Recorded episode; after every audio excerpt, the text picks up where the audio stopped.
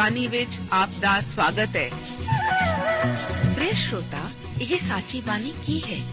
ਇਹ ਸਾਚੀ ਬਾਣੀ ਕਿਹਦੀ ਹੈ? ਹੋਰ ਇਹ ਸਾਨੂੰ ਕਿੱਥੇ ਮਿਲੂਗੀ? ਸ਼ਰੋਤਾ, ਇਹ ਸਾਚੀ ਬਾਣੀ ਦਾ ਸਾਡੇ ਜੀਵਨ 'ਚ ਕੀ ਲਾਭ ਹੈ? ਇਹਦਾ ਸਾਡੇ ਜੀਵਨ 'ਚ ਕੀ ਮੋਲ ਹੈ? ਇਹ ਸਾਰੇ ਪ੍ਰਸ਼ਨਾਂ ਦਾ ਉੱਤਰ ਸਾਨੂੰ ਇੱਕੋ ਹੀ ਜਗ੍ਹਾ 'ਚ ਲੱਭ ਸਕਦਾ ਹੈ। ਹੋਰ ਉਹ ਹੈ ਜੀਵਿਤ ਵਚਨ, ਧਰਮ ਸ਼ਾਸਤਰ, ਬਾਈਬਲ।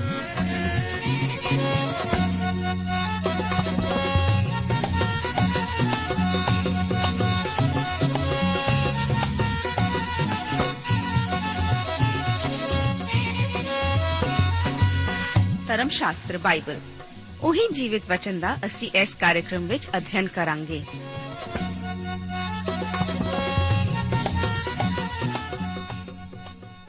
ਤੇ ਹੁਣ ਪਵਿੱਤਰ ਸ਼ਾਸਤਰ ਬਾਈਬਲ ਦਾ ਅਧਿਐਨ ਸ਼ੁਰੂ ਕਰਨ ਤੋਂ ਪਹਿਲਾਂ, ਆਈਏ ਅਸੀਂ ਆਪਣੇ ਮਨਾਂ ਨੂੰ ਤਿਆਰ ਕਰੀਏ ਇਸ ਭਜਨ ਦੁਆਰਾ।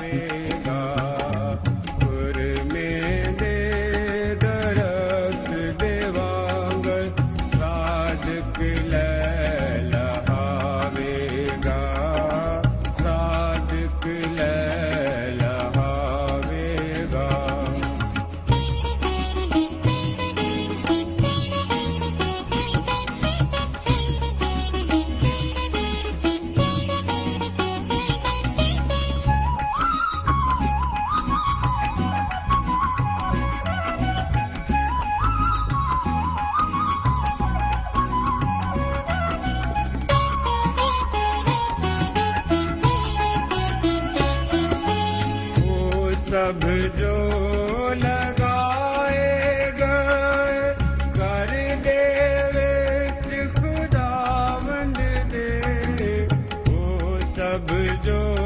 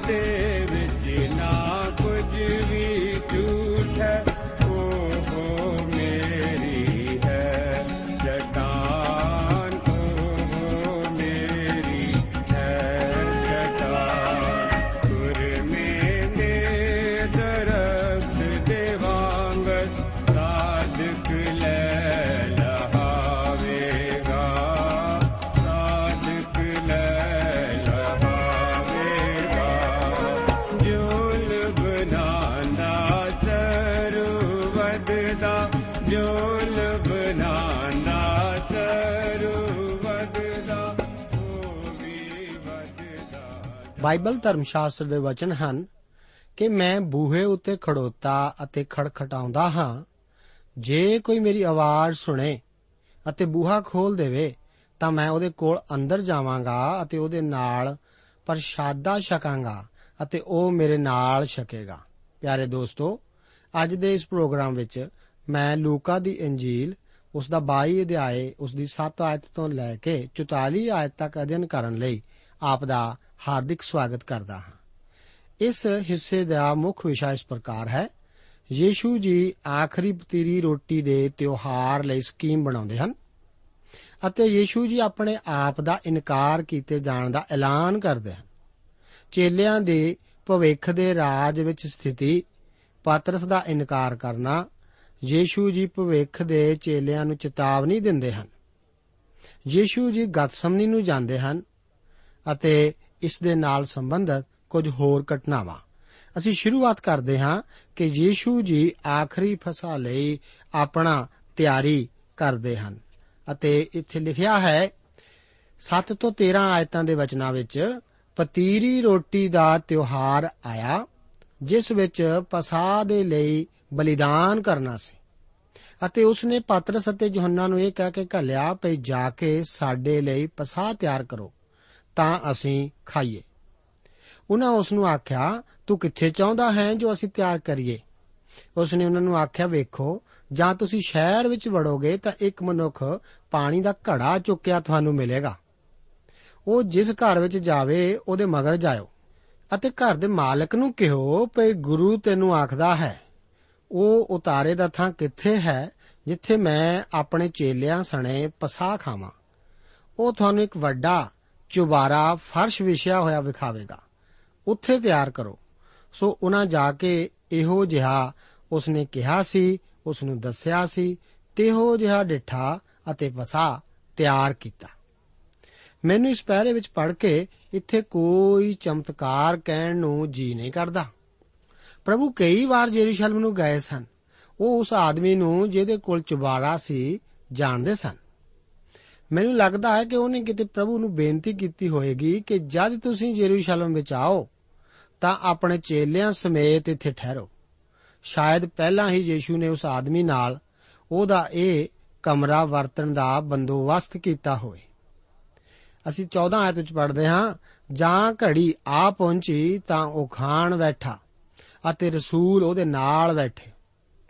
ਇਹ ਵਕਤ ਆਖਰੀ ਖਾਣਾ ਖਾਣ ਦਾ ਸੀ।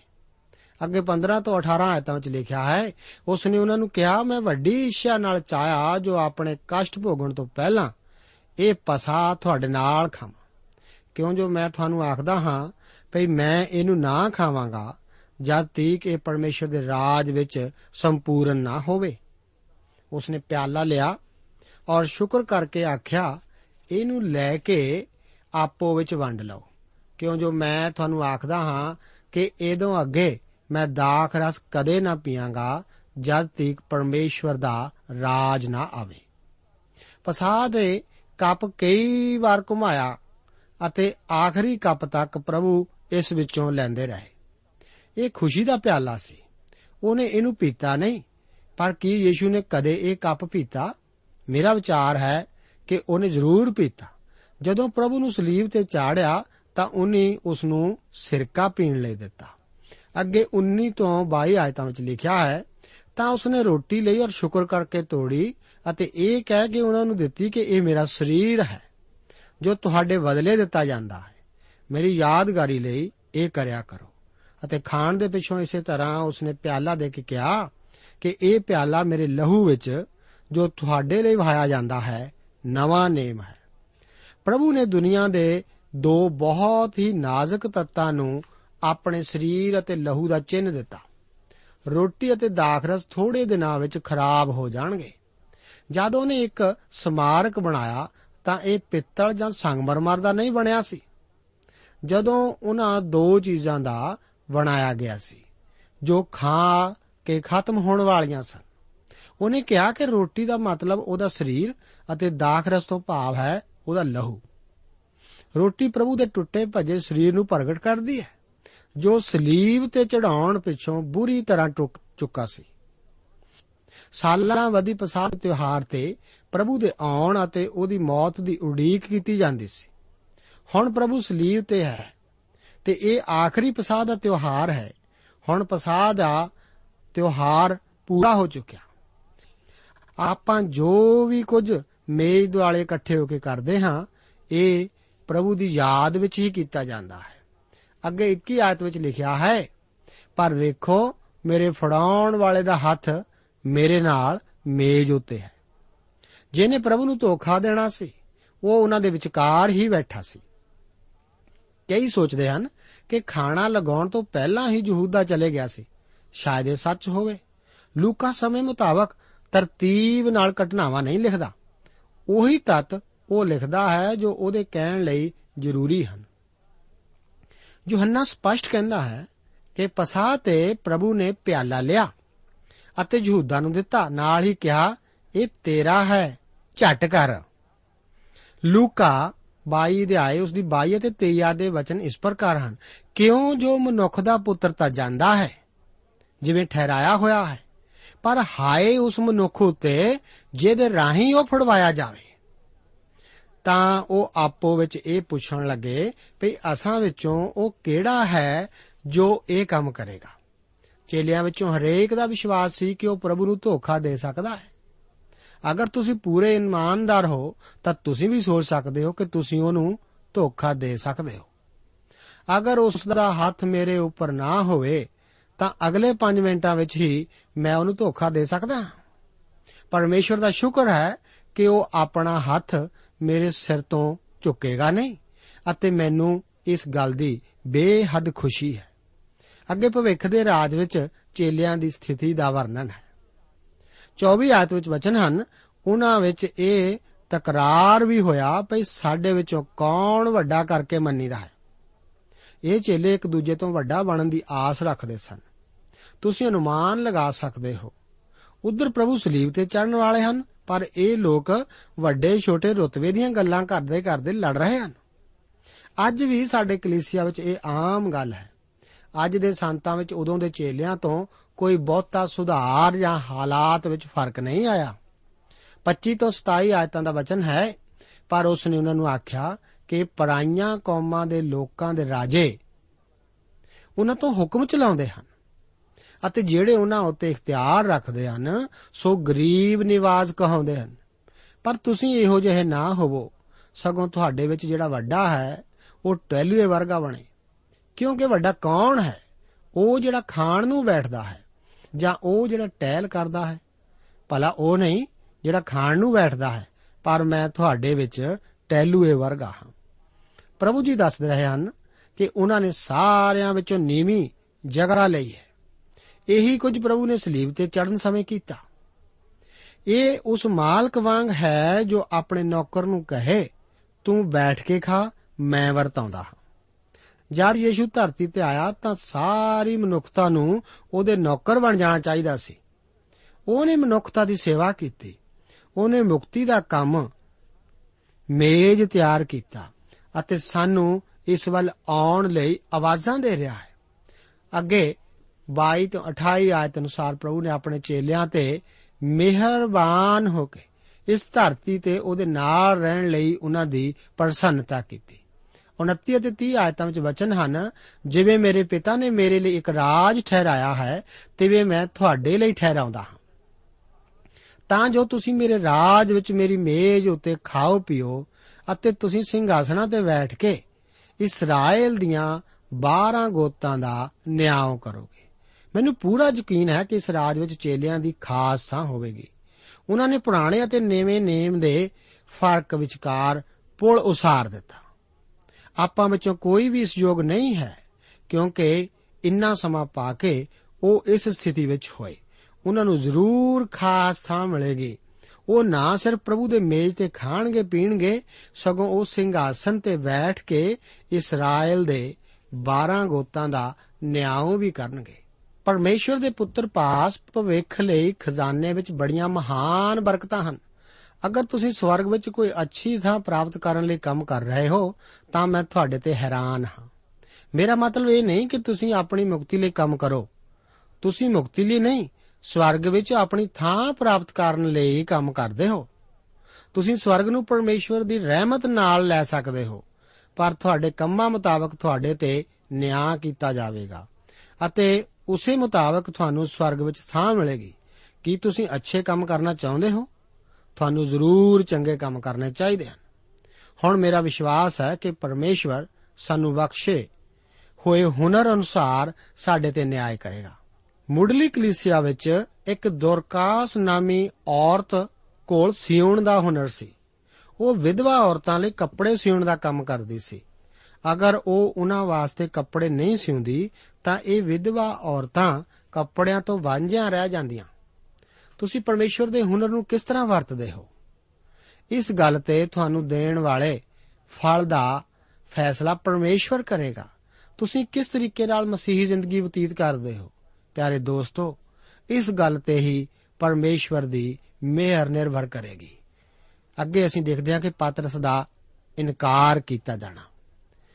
31 ਅਤੇ 32 ਆਇਤਾਂ ਵਿੱਚ ਦਰਜ ਹੈ हे ਸ਼ਮਾਉਨ ਸ਼ਮਾਉਨ ਵੇਖ ਸ਼ੈਤਾਨ ਨੇ ਤੁਹਾਨੂੰ ਮੰਗਿਆ ਹੈ ਭਈ ਕਣਕ ਦੀ ਤਰ੍ਹਾਂ ਤੁਹਾਨੂੰ ਫਟ ਕੇ। ਪਰ ਮੈਂ ਤੇਰੇ ਲਈ ਬੇਨਤੀ ਕੀਤੀ ਹੈ, ਜੋ ਤੇਰੀ ਨਿਚਾ ਜਾਂਦੀ ਨਾ ਰਹੇ, ਔਰ ਜਾਂ ਤੂੰ ਮੁੜੇ ਤਾਂ ਆਪਣੇ ਭਾਈਆਂ ਨੂੰ ਤਕੜੇ ਕਰੀ। ਪ੍ਰਭੂ ਇੱਥੇ ਉਸ ਵਕਤ ਦੀ ਗੱਲ ਕਰ ਰਹੇ ਹਨ ਜਦ ਪਾਤਰਸ ਦਾ ਮਨ ਅਤੇ ਦਿਲ ਬਦਲ ਜਾਏਗਾ ਅਤੇ ਉਹਦਾ ਵਿਸ਼ਵਾਸ ਵਧੇਗਾ। ਅਜਿਹੇ ਸਮੇਂ ਪਾਤਰਸ ਵਿੱਚ ਅਜਿਹੀ ਤਬਦੀਲੀ ਆਏਗੀ ਕਿ ਉਹ ਆਪਣੇ ਭਰਾਵਾਂ ਨੂੰ ਤਕੜੇ ਕਰ ਸਕੇਗਾ। ਪ੍ਰਭੂ ਜਾਣਦੇ ਸਨ ਕਿ ਪਾਤਰਸ ਉਹਦਾ ਇਨਕਾਰ ਕਰੇਗਾ। ਫਿਰ ਵੀ ਉਹਨੇ ਕਿਹਾ, ਪਰ ਮੈਂ ਤੇਰੇ ਲਈ ਪ੍ਰਾਰਥਨਾ ਕੀਤੀ ਹੈ ਕਿ ਤੇਰੀ ਨੇਚਾ ਜਾਂਦੀ ਨਾ ਰਹੇ। ਪ੍ਰਭੂ ਸਾਡੇ ਮਨ ਨੂੰ ਜਾਣਦਾ ਹੈ। ਉਹ ਜਾਣਦਾ ਹੈ ਜਦ ਆਪਾਂ ਅਸਫਲਤਾ ਵੱਲ ਜਾਂਦੇ ਹੁੰਦੇ ਹਾਂ। ਅਗਰ ਤੁਹਾਡਾ ਨਾਤਾ ਪ੍ਰਭੂ ਨਾਲ ਜੁੜਿਆ ਹੋਇਆ ਹੈ, ਤਾਂ ਉਹ ਪਹਿਲਾਂ ਹੀ ਤੁਹਾਡੇ ਲਈ ਬੇਨਤੀ ਕਰ ਚੁੱਕਾ ਹੈ ਕਿ ਤੁਹਾਡੀ ਨੇਚਾ ਖਤਮ ਨਾ ਹੋ ਜਾਵੇ। ਤੁਹਾਡਾ ਵਿਸ਼ਵਾਸ ਕਿਉਂ ਨਹੀਂ ਖਤਮ ਹੋਏਗਾ? ਕਿਉਂਕਿ ਪ੍ਰਭੂ ਤੁਹਾਡੇ ਲਈ ਪਹਿਲਾਂ ਹੀ ਪ੍ਰਾਰਥਨਾਵਾਂ ਕਰ ਚੁੱਕਾ ਹੈ। ਪ੍ਰਭੂ ਸਾਰੀ ਦੁਨੀਆ ਲਈ ਪ੍ਰਾਰਥਨਾ ਨਹੀਂ ਕਰਦਾ। ਉਹਨੇ ਸਾਰੀ ਦੁਨੀਆ ਦੇ ਪਾਪਾਂ ਲਈ ਆਪਣੀ ਜਾਨ ਦੇ ਦਿੱਤੀ। ਤੁਸੀਂ ਇਸ ਤੋਂ ਵਾਧੂ ਹੋਰ ਕੁਝ ਕਰਨ ਲਈ ਉਹਨੂੰ ਨਹੀਂ ਕਹਿ ਸਕਦੇ। ਉਹ ਮਰਿਆ ਤਾਂ ਸਾਰੀ ਦੁਨੀਆ ਵਾਸਤੇ, ਪਰ ਉਹ ਪ੍ਰਾਰਥਨਾ ਸਿਰਫ ਆਪਣਿਆਂ ਲਈ ਹੀ ਕਰਦਾ ਹੈ। ਪ੍ਰਭੂ ਨੇ ਤੁਹਾਡੇ ਲਈ ਅੱਜ ਹੀ ਪ੍ਰਾਰਥਨਾ ਕੀਤੀ ਹੈ। ਹੋ ਸਕਦਾ ਹੈ ਕਿ ਤੁਸੀਂ ਆਪਣੇ ਆਪ ਲਈ ਪ੍ਰਾਰਥਨਾ ਨਾ ਕੀਤੀ ਹੋਏਗੀ, ਪਰ ਪ੍ਰਭੂ ਤੁਹਾਡੇ ਲਈ ਅੱਜ ਵੀ ਬੇਨਤੀ ਕਰ ਚੁੱਕਾ ਹੈ। ਬਾਅਦ ਵਿੱਚ ਪਾਤਰਸ ਆਪਣੇ ਭਾਈਆਂ ਨੂੰ ਤਕੜੇ ਕਰਨ ਵਿੱਚ ਕਾਮਯਾਬ ਰਿਹਾ। ਜਿਸ ਆਦਮੀ ਦਾ ਪਰਤਾਵਾ ਲੈ ਲਿਆ ਹੋਵੇ, ਉਹੀ ਦੂਜਿਆਂ ਦੀ ਮਦਦ ਕਰ ਸਕਦਾ ਹੈ। ਭਾਵੇਂ ਉਹ ਅਸਫਲ ਰਹਿਣ ਬਾਅਦ ਫਿਰ ਪ੍ਰਭੂ ਕੋਲ ਆ ਗਿਆ ਸੀ। ਇਹੀ ਕਾਰਨ ਹੈ ਕਿ ਮੈਂ ਕਿਸੇ ਸ਼ਰਾਬੀ ਨਾਲ ਗੱਲਬਾਤ ਕਰਨ ਲਈ ਕਿਸੇ ਬਦਲੇ ਹੋਏ ਵਿਸ਼ਵਾਸੀ ਸ਼ਰਾਬੀ ਨੂੰ ਹੀ ਭੇਜਦਾ ਹਾਂ। ਇੱਕ ਵਾਰ ਮੈਂ ਜਦੋਂ ਅਜੇ ਪ੍ਰਚਾਰਕ ਬਣਿਆ ਹੀ ਸੀ, ਤਾਂ ਮੇਰਾ ਵਾਹ ਇੱਕ ਸ਼ਰਾਬੀ ਨਾਲ ਪਿਆ, ਜਿਸ ਦੀ ਮੈਂ ਮਦਦ ਕਰਨੀ ਚਾਹੁੰਦਾ ਸੀ। ਉਸ ਨੇ ਮੇਰੀ ਪਿੱਠ ਤੇ ਸ਼ਾਬਾਸ਼ ਦਿੱਤੀ ਤੇ ਕਿਹਾ, ਤੂੰ ਇੱਕ ਚੰਗਾ ਮੁੰਡਾ ਹੈ। ਸ਼ਿਮੌਨ ਪਤਰਸ ਸਧਾਰਨ ਤੌਰ ਤੇ ਯਕੀਨ ਨਹੀਂ ਰੱਖਦਾ ਸੀ, ਉਹ ਆਪਣੇ ਪ੍ਰਭੂ ਨੂੰ ਇਨਕਾਰ ਕਰ ਸਕਦਾ ਹੈ। ਇਸ ਦਾ ਜ਼ਿਕਰ ਚੌਥੀ ਆਇਤ ਵਿੱਚ ਇਉਂ ਹੈ, ਉਹਨੇ ਕਿਹਾ, ਪਤਰਸ, ਮੈਂ ਤੈਨੂੰ ਆਖਦਾ ਹਾਂ ਕਿ ਅੱਜ ਕੁੱਕੜ ਬਾਂਗ ਨਾ ਦੇ ਦੇਵੇਗਾ, ਜਦ ਤੀਕ ਤੂੰ ਤਿੰਨ ਵਾਰ ਮੁੱਕਰ ਕੇ ਨਾ ਕਹੇ ਭਈ ਮੈਂ ਉਹਨੂੰ ਨਹੀਂ ਜਾਣਦਾ। ਅੱਗੇ ਅਸੀਂ ਦੇਖਦੇ ਹਾਂ ਕਿ 35 ਆਇਤ ਵਿੱਚ ਲਿਖਿਆ ਹੈ, ਉਸਨੇ ਉਹਨਾਂ ਨੂੰ ਆਖਿਆ, ਜਦ ਮੈਂ ਤੁਹਾਨੂੰ ਬਟੂਏ ਅਤੇ ਝੋਲੇ ਅਤੇ ਜੁੱਤੀ ਬਿਨਾਂ ਘੱਲਿਆ, ਤਾਂ ਤੁਹਾਨੂੰ ਕਾਸੇ ਦੀ ਥੋੜ ਤਾਂ ਨਹੀਂ ਸੀ? ਉਹ ਬੋਲੇ, ਕਾਸੇ ਦੀ ਨਹੀਂ। ਅੱਗੇ ਪ੍ਰਭੂ ਹੋਰ ਵਸਤਾਂ ਜੋ ਆਵਸ਼ਕ ਹਨ, ਜ਼ਰੂਰੀ ਹਨ, ਉਹਨਾਂ ਤੋਂ ਇਲਾਵਾ ਆਖਦਾ ਕਿ ਤੁਹਾਡੇ ਕੋਲ ਤਲਵਾਰ ਵੀ ਹੋਣੀ ਚਾਹੀਦੀ ਹੈ, ਜੋ ਆਤਮ ਰੱਖਿਆ ਦਾ ਪ੍ਰਤੀਕ ਹੈ। ਇਸ ਤੇ ਉਹ ਇੰਨਾ ਜ਼ੋਰ ਦਿੰਦਾ ਹੈ ਕਿ ਉਹ ਕਹਿੰਦਾ ਹੈ ਕਿ ਅਜਿਹਾ ਕਰਨ ਲਈ ਭਾਵੇਂ ਤੁਹਾਨੂੰ ਆਪਣੇ ਗਹਿਣੇ ਹੀ ਕਿਉਂ ਨਾ ਕੁਝ ਵੇਚਣੇ ਪੈਣ। ਵਿਸਥਾਰ ਲਈ ਲੂਕਾ 35 ਆਇਤ ਵਿੱਚ ਆਖਦਾ ਹੈ, ਤਦ ਉਸ ਨੇ ਉਹਨਾਂ ਨੂੰ ਕਿਹਾ, ਪਰ ਹੁਣ ਜਿਹਦੇ ਕੋਲ ਬਟੂਆ ਹੋਵੇ, ਸੋ ਲਵੇ, ਔਰ ਇਸੇ ਤਰ੍ਹਾਂ ਝੋਲਾ ਵੀ, ਅਤੇ ਜਿਹਦੇ ਕੋਲ ਤਲਵਾਰ ਨਾ ਹੋਵੇ, ਸੋ ਆਪਣਾ ਲੀੜਾ ਵੇਚ ਕੇ ਮੁੱਲ ਲੈ ਲਵੇ। ਜਦੋਂ ਪ੍ਰਭੂ ਯੀਸ਼ੂ ਮਸੀਹ ਸਲੀਬ ਤੇ ਵੈਰੀਆਂ ਨੂੰ ਉਸ ਨੂੰ ਸਲੀਬ ਤੇ ਟੰਗ ਕੇ ਮਾਰ ਦਿੱਤਾ, ਉਸ ਨਾਲ ਉਸ ਦੀਆਂ ਦੁਨੀਆ ਦੇ ਪਾਪਾਂ ਦੀ ਅਦਾਇਗੀ ਤਾਂ ਖਤਮ ਹੋ ਗਈ। ਅੱਗੇ 37 ਆਇਤ ਵਿੱਚ ਲਿਖਿਆ ਹੈ, ਮੈਂ ਤੁਹਾਨੂੰ ਆਖਦਾ ਹਾਂ ਕਿ ਇਹ ਜੋ ਲਿਖਿਆ ਹੈ, ਭਈ ਉਹ ਬਰਿਆਰਾਂ ਵਿੱਚ ਗਿਣਿਆ ਗਿਆ, ਸੋ ਮੇਰੇ ਹੱਕ ਵਿੱਚ ਉਹਦਾ ਸੰਪੂਰਨ ਹੋਣਾ ਜ਼ਰੂਰ ਹੈ, ਕਿਉਂਕਿ ਜੋ ਕੁਝ ਮੇਰੇ ਵਿਖੇ ਹੈ, ਸੋ ਉਹਨੇ ਪੂਰਾ ਹੋਣਾ ਹੀ ਹੈ। ਇੱਥੇ ਪ੍ਰਭੂ ਯੀਸ਼ੂ ਦਾ ਸੰਕੇਤ ਸਿਰਫ ਇੰਨਾ ਹੈ ਕਿ ਆਪਣੀ ਰਖਵਾਲੀ ਲਈ ਸੀਮਤ ਹਥਿਆਰ ਰੱਖਣੇ ਹੀ ਜਾਇਜ਼ ਹਨ। ਕਿਸੇ ਨੂੰ ਵੀ ਆਪਣੇ ਆਪ ਨੂੰ ਸ਼ਾਸਤਰਾਂ ਦੀ ਛਾਉਣੀ ਨਹੀਂ ਬਣਾਉਣਾ ਚਾਹੀਦਾ। ਇਸ ਬਾਰੇ 38 ਆਇਤ ਵਿੱਚ ਇੰਜ ਦਰਜ ਹੈ, ਉਹ ਬੋਲੇ, ਪ੍ਰਭੂ ਜੀ, ਵੇਖ, ਇੱਥੇ ਦੋ ਤਲਵਾਰਾਂ ਹਨ। ਤਾਂ ਉਹਨੇ ਉਹਨਾਂ ਨੂੰ ਆਖਿਆ, ਬਸ, ਇੰਨਾ ਹੀ ਹੈ। ਗੈਤਸਮਨੀ ਵਿੱਚ ਪਵਿੱਤਰ ਜਗ੍ਹਾ ਸੀ। ਪ੍ਰਭੂ ਯੀਸ਼ੂ ਆਪਣੇ ਚੇਲਿਆਂ ਨੂੰ ਇਸ ਥਾਂ ਤੇ ਬਾਹਰ-ਬਾਹਰ ਛੱਡ ਦਿੰਦੇ ਹਨ। ਇਸ ਬਾਰੇ ਉਹ ਬਹੁਤ ਸਾਲ ਪਹਿਲਾਂ ਗ੍ਰੈਗਰੀ ਆਫ ਨਾਜ਼ਰੀਜਨ ਨੇ ਲਿਖਿਆ ਸੀ, ਮੈਂ ਪਰਮੇਸ਼ਰ ਨੂੰ ਪਿਆਰ ਕਰਦਾ ਹਾਂ ਕਿਉਂਕਿ ਮੈਂ ਉਸ ਨੂੰ ਸਮਝਦਾ ਹਾਂ। ਅੱਗੇ 39 ਤੋਂ 40 ਆਇਤਾਂ ਵਿੱਚ ਦਰਜ ਹੈ, ਉਹ ਬਾਹਰ ਨਿਕਲ ਕੇ ਦਸਤੂਰ ਮੁਜਬ ਜੈਤੂਨ ਦੇ ਪਹਾੜ ਨੂੰ ਗਿਆ ਅਤੇ ਚੇਲੇ ਵੀ ਉਹਦੇ ਮਗਰ ਤੁਰੇ। ਔਰ ਉਸ ਥਾਂ ਆਪੜ ਕੇ ਉਸ ਨੇ ਉਹਨਾਂ ਨੂੰ ਆਖਿਆ, ਪ੍ਰਾਰਥਨਾ ਕਰੋ ਜੋ ਤੁਸੀਂ ਪਰਤਾਵੇ ਵਿੱਚ ਨਾ ਪਵੋ। ਇਸ ਪ੍ਰਸੰਗ ਵਿੱਚ ਦੋ ਪਰਤਾਵੇ ਹਨ ਜੋ ਕਿ ਬਹੁਤ ਦਿਲਚਸਪ ਹਨ। ਇਹ ਸੱਚ ਹੈ ਕਿ ਪ੍ਰਭੂ ਆਪਣੀ ਜ਼ਿੰਦਗੀ ਦੇ ਆਖਰੀ ਪਲਾਂ ਤੀਕ ਯਰੂਸ਼ਲਮ ਵਿੱਚ ਰਾਤ ਕਦੇ ਨਹੀਂ ਠਹਿਰੇ ਸਨ। ਉਸ ਨੇ ਇਸ ਸ਼ਹਿਰ ਨੇ ਦਰਕਿਨਾਰ ਕਰ ਲਿਆਤਾ ਹੋਇਆ ਸੀ ਤੇ ਬਦਲੇ ਵਿੱਚ ਉਸ ਨੇ ਇਸ ਸ਼ਹਿਰ ਨੂੰ ਦਰਕਿਨਾਰ ਕਰ ਦਿੱਤਾ ਸੀ। ਸ਼ਾਮ ਦਾ ਭੋਜਨ ਖਾਣ ਤੋਂ ਬਾਅਦ ਪ੍ਰਭੂ ਬਾਗ ਵਿੱਚ ਜਾਂ ਬੈਤਨੀਆ ਨੂੰ ਚਲੇ ਗਏ। ਉਸ ਰਾਤ ਇੱਕ ਅਜੀਬ ਘਟਨਾ ਉੱਥੇ ਵਾਪਰੀ। ਪ੍ਰਭੂ ਕਿਸੇ ਅਧਿਕ ਦੁਸ਼ਮਣ ਨਾਲ ਲੜੇ ਅਤੇ ਘੁਲੇ। ਡਾਕਟਰ ਲੂਕਾ 13 ਆਇਤ ਅਤੇ 4 ਅਧਿਆਏ ਵਿੱਚ ਇਸ ਤਰ੍ਹਾਂ ਜ਼ਿਕਰ ਕਰਦਾ ਹੈ, ਸ਼ੈਤਾਨ ਬੇਵਸ ਹੋ ਕੇ ਪ੍ਰਭੂ ਨੂੰ ਛੱਡ ਕੇ ਚਲਾ ਜਾਂਦਾ ਹੈ। ਦੁਬਾਰਾ ਸ਼ੈਤਾਨ ਦਾ ਆਉਣਾ ਉਸ ਰਾਹੀਂ ਪ੍ਰਭੂ ਨੂੰ ਪਰਮਾਉਣ ਦੀ ਆਖਰੀ ਕੋਸ਼ਿਸ਼ ਸੀ। ਤੁਹਾਨੂੰ ਯਾਦ ਹੋਵੇਗਾ ਕਿ ਆਪਣੇ ਪ੍ਰਚਾਰ ਦੌਰਾਨ ਪ੍ਰਭੂ ਨੇ ਆਪਣੇ ਚੇਲਿਆਂ ਨੂੰ ਕਈ ਵਾਰ ਦੱਸਿਆ ਸੀ ਕਿ ਉਹਦੇ ਦੁਸ਼ਮਣ ਉਸ ਨੂੰ ਨੁਕਸਾਨ ਪਹੁੰਚਾਉਣਗੇ ਅਤੇ ਉਸ ਨੂੰ ਮੌਤ ਦੇ ਘਾਟ ਉਤਾਰ ਦੇਣਗੇ। ਪਾਤਰਸ ਜਵਾਬ ਦਿੰਦਾ ਹੈ, ਪ੍ਰਭੂ ਜੀ, ਪਰਮੇਸ਼ਵਰ ਇਹ ਨਾ ਕਰੇ। ਪਰ ਪ੍ਰਭੂ ਨੇ ਉੱਤਰ ਦਿੱਤਾ ਸੀ हे ਸ਼ੈਤਾਨ, ਮੇਥੋਂ ਪਿੱਛੇ ਹਟ। ਤੂੰ ਮੇਰੇ ਲਈ ਠੋਕਰ ਹੈ। ਕਿਉਂ ਜੇ ਤੂੰ ਪਰਮੇਸ਼ਵਰ ਦੀਆਂ ਨਹੀਂ, ਪਰ ਮਨੁੱਖਾਂ ਦੀਆਂ ਗੱਲਾਂ ਦਾ ਧਿਆਨ ਰੱਖਦਾ ਹੈ? ਇਹ ਸ਼ੈਤਾਨ ਹੀ ਸੀ ਜੋ ਬਾਗ ਵਿੱਚ ਉਸ ਕੋਲ ਆਇਆ ਸੀ। ਇੱਥੇ ਪ੍ਰਭੂ ਨੇ ਆਪਣੇ ਚੇਲਿਆਂ ਨੂੰ ਆਖਿਆ ਸੀ ਕਿ ਪ੍ਰਾਰਥਨਾ ਕਰੋ ਤਾਂ ਕਿ ਤੁਸੀਂ ਪਰਤਾਵੇ ਵਿੱਚ ਨਾ ਪਾਓ ਅੱਗੇ 41 42 ਆਇਤਾਂ ਵਿੱਚ ਲਿਖਿਆ ਹੈ, ਜਿੰਨੀ ਦੂਰ ਆਪ ਢੀਮ ਮਾਰ ਸਕਦੇ ਹੋ, ਇੰਨੀ ਹੀ ਕੁ ਦੂਰ ਆਪ ਧੀ ਮਾਰ ਸਕਦੇ ਹੋ, ਇੰਨੀ ਹੀ ਦੂਰੀ ਤੇ ਜਾ ਕੇ ਪ੍ਰਭੂ ਜੀ ਪ੍ਰਾਰਥਨਾ ਕਰਨ ਲੱਗੇ ਕਿ ਇਹ ਪਿਆਲਾ ਮੈਥੋਂ ਹਟਾ ਦੇ। ਕੁਝ ਲੋਕ ਕਹਿੰਦੇ ਹਨ ਕਿ ਉਹਨਾਂ ਨੂੰ ਡਰ ਸੀ ਕਿ ਉਹ ਸਲੀਬ ਤੇ ਜਾਣ ਤੋਂ ਪਹਿਲਾਂ ਹੀ ਮਰ ਜਾਣਗੇ। ਪਰ ਇਹੋ ਜਿਹੀ ਭਾਵਨਾ ਦਾ ਸਿਧਾਂਤ ਇੱਥੇ ਸਾਨੂੰ ਨਹੀਂ ਮਿਲਦਾ। ਰੋਮੀ ਸਲੀਬ ਦਾ ਕੋਈ ਮਹੱਤਵ ਨਹੀਂ ਸੀ। ਨਾ ਹੀ ਇਸ ਸਲੀਬ ਦੀ ਲੱਕੜ ਦਾ ਕੋਈ ਮਹੱਤਵ ਹੈ। ਮਹੱਤਵ ਤਾਂ ਉਸ ਦਾ ਹੈ ਜਿਸ ਨੇ ਸਲੀਬ ਉੱਤੇ ਆਪਣੀ ਜਾਨ ਦਿੱਤੀ ਸੀ। ਜੇਕਰ ਉਸ ਦੀ ਮੌਤ ਬਿਜਲੀ ਦੀ ਕੁਰਸੀ ਜਾਂ ਫਾਂਸੀ ਨਾਲ ਵੀ ਹੁੰਦੀ, ਤਾਂ ਵੀ ਉਹ ਇੰਨੀ ਹੀ ਬਹੁਮੁੱਲੀ ਹੋਣੀ ਸੀ। ਇਸੇ ਤਰ੍ਹਾਂ ਜੇਕਰ ਉਸ ਦੀ ਮੌਤ ਗਤਸਮਨੀ ਦੇ ਬਾਗ ਵਿੱਚ ਵੀ ਹੁੰਦੀ। ਇਹ ਪਿਆਲਾ ਤਾਂ ਸਲੀਬ ਹੀ ਸੀ, ਨਾ ਕਿ ਇਸ ਦਾ ਅਰਥ ਮੌਤ ਦੇ ਕਸ਼ਟ ਤੋਂ ਸੀ। ਪਿਆਲਾ ਇਹ ਸੀ ਕਿ ਉਹ ਸਾਡੀ ਖਾਤਰ ਪਾਪ ਬਣਿਆ ਗਿਆ ਸੀ। ਉਹ ਪਰਮੇਸ਼ਰ ਦਾ ਪਵਿੱਤਰ ਹੈ। ਮੈਂ ਨਹੀਂ ਜਾਣਦਾ ਕਿ ਅਸੀਂ ਪਰਮੇਸ਼ਰ ਨੂੰ ਇੰਨੇ ਪਿਆਰੇ ਕਿਉਂ ਹਾਂ। ਇਹ ਗਤਸਮਨੀ ਦੇ ਬਾਗ ਵਿੱਚ ਹੀ ਸੀ ਕਿ ਪਰਮਾਉਣ ਵਾਲਾ ਇੱਕ ਵਾਰ ਫਿਰ ਪ੍ਰਭੂ ਯੀਸ਼ੂ ਮਸੀਹ ਜੀ ਨੂੰ ਸਲੀਬ ਤੋਂ ਬਿਨਾਂ ਹੀ ਸਿਰਤਾਜ ਦੀ ਪੇਸ਼ਕਸ਼ ਕਰਨ ਆਇਆ ਸੀ। ਪਰ ਪ੍ਰਭੂ ਯੀਸ਼ੂ ਮਸੀਹ ਜੀ ਤਾਂ ਪਿਤਾ ਪਰਮੇਸ਼ਰ ਦੀ ਇੱਛਾ ਨੂੰ ਪੂਰਾ ਕਰਨ ਆਏ ਸਨ। ਇਸੇ ਕਰਕੇ ਉਹ ਕਹਿ ਰਹੇ ਸਨ, ਫਿਰ ਵੀ ਇਹ ਪਿਤਾ ਮੇਰੀ ਨਹੀਂ, ਤੇਰੀ ਇੱਛਾ ਪੂਰੀ ਹੋਵੇ। ਉਸਨੇ ਆਪਣੇ ਆਪ ਨੂੰ ਪਿਤਾ ਦੀ ਇੱਛਾ ਦੀ ਅਧੀਨਤਾ ਵਿੱਚ ਰੱਖਿਆ, ਭਾਵੇਂ ਮੇਰੇ ਅਤੇ ਆਪ ਦੇ ਪਾਪਾਂ ਨੂੰ ਆਪਣੇ ਉੱਤੇ ਚੁੱਕਣਾ ਉਸ ਵਾਸਤੇ ਇੰਨਾ ਦਰਦਨਾਕ ਸੀ। ਉਸ ਦੀਪਕ ਜੀਵਨ ਪਾਉਣ ਅਤੇ ਇਸ ਨੂੰ ਬਹੁਤਾਇਤ ਨਾਲ ਪਾਉਣ, ਇਹੀ ਮਕਸਦ ਸੀ ਜੋ ਪ੍ਰਭੂ ਨੇ ਸਲੀਬ ਉੱਤੇ ਸਾਡੀ ਖਾਤਰ ਪੂਰਾ ਕੀਤਾ। ਉਸ ਨੇ ਇਸ ਖੋਏ ਹੋਏ ਸੰਸਾਰ ਨੂੰ ਇੰਨਾ ਪਿਆਰ ਕੀਤਾ ਕਿ ਇਸ ਦੀ ਮੁਕਤੀ ਖਾਤਰ ਉਹ ਨਰਕ ਦੀ ਤਹਿ ਤੱਕ ਵੀ ਚਲਾ ਗਿਆ ਸੀ। ਮੈਂ ਆਪ ਨੂੰ ਪੁੱਛਦਾ ਹਾਂ ਕਿ ਕੀ ਆਪ ਨੇ ਉਸ ਪ੍ਰੇਮੀ ਪਰਮੇਸ਼ਰ ਦਾ ਇਨਕਾਰ ਕੀਤਾ ਹੋਇਆ ਹੈ? ਕੀ ਆਪ ਨੇ ਉਸ ਦਾ ਇਨਕਾਰ ਕੀਤਾ? ਕੀ ਆਪ ਉਸ ਦੇ ਪ੍ਰਤੀ ਉਦਾਸੀਨ ਹੋ? ਜੋ ਕੁਝ ਉਸਨੇ ਆਪ ਵਾਸਤੇ ਕੀਤਾ ਹੈ, ਗਤਸਮਨੀ ਬਾਗ ਵਿੱਚ ਉਸ ਨੂੰ ਆਪਣੇ ਵਾਸਤੇ ਪ੍ਰਾਰਥਨਾ ਕਰਦੇ ਵੇਖੋ ਅਤੇ ਪਾਪਾਂ ਦਾ ਇਕਰਾਰ ਕਰੋ। ਇਸ ਦੁਆਰਾ ਆਪ ਨੂੰ ਅਨੰਤ ਜੀਵਨ ਮਿਲੇਗਾ। ਪ੍ਰਭੂ ਆਪ ਨੂੰ ਇਹਨਾਂ ਵਚਨਾਂ ਨਾਲ ਬਰਕਤ ਦੇ।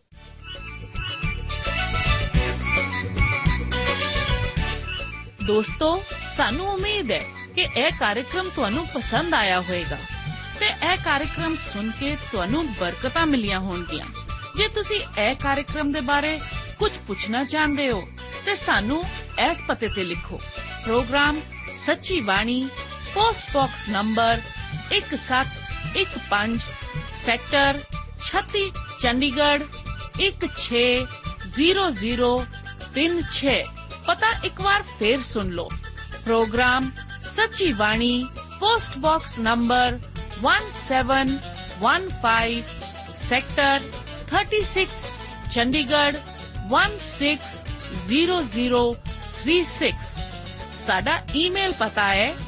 at twr.in ਪਤਾ ਇੱਕ ਵਾਰ ਫੇਰ ਸੁਣ ਲਓ। punjabi ttb at twr.in ਹੁਣ ਸਾਡੇ ਪ੍ਰੋਗਰਾਮ ਦਾ ਸਮੇਂ ਸਮਾਪਤ ਹੁੰਦਾ ਹੈ। ਉਮੀਦ ਹੈ ਅਗਲੇ ਪ੍ਰੋਗਰਾਮ ਵਿੱਚ ਤੁਹਾਡੇ ਨਾਲ ਫੇਰ ਪੇਂਟ ਹੋਏਗੀ। ਰੱਬ ਤੁਹਾਨੂੰ ਬਰਕਤ ਦੇ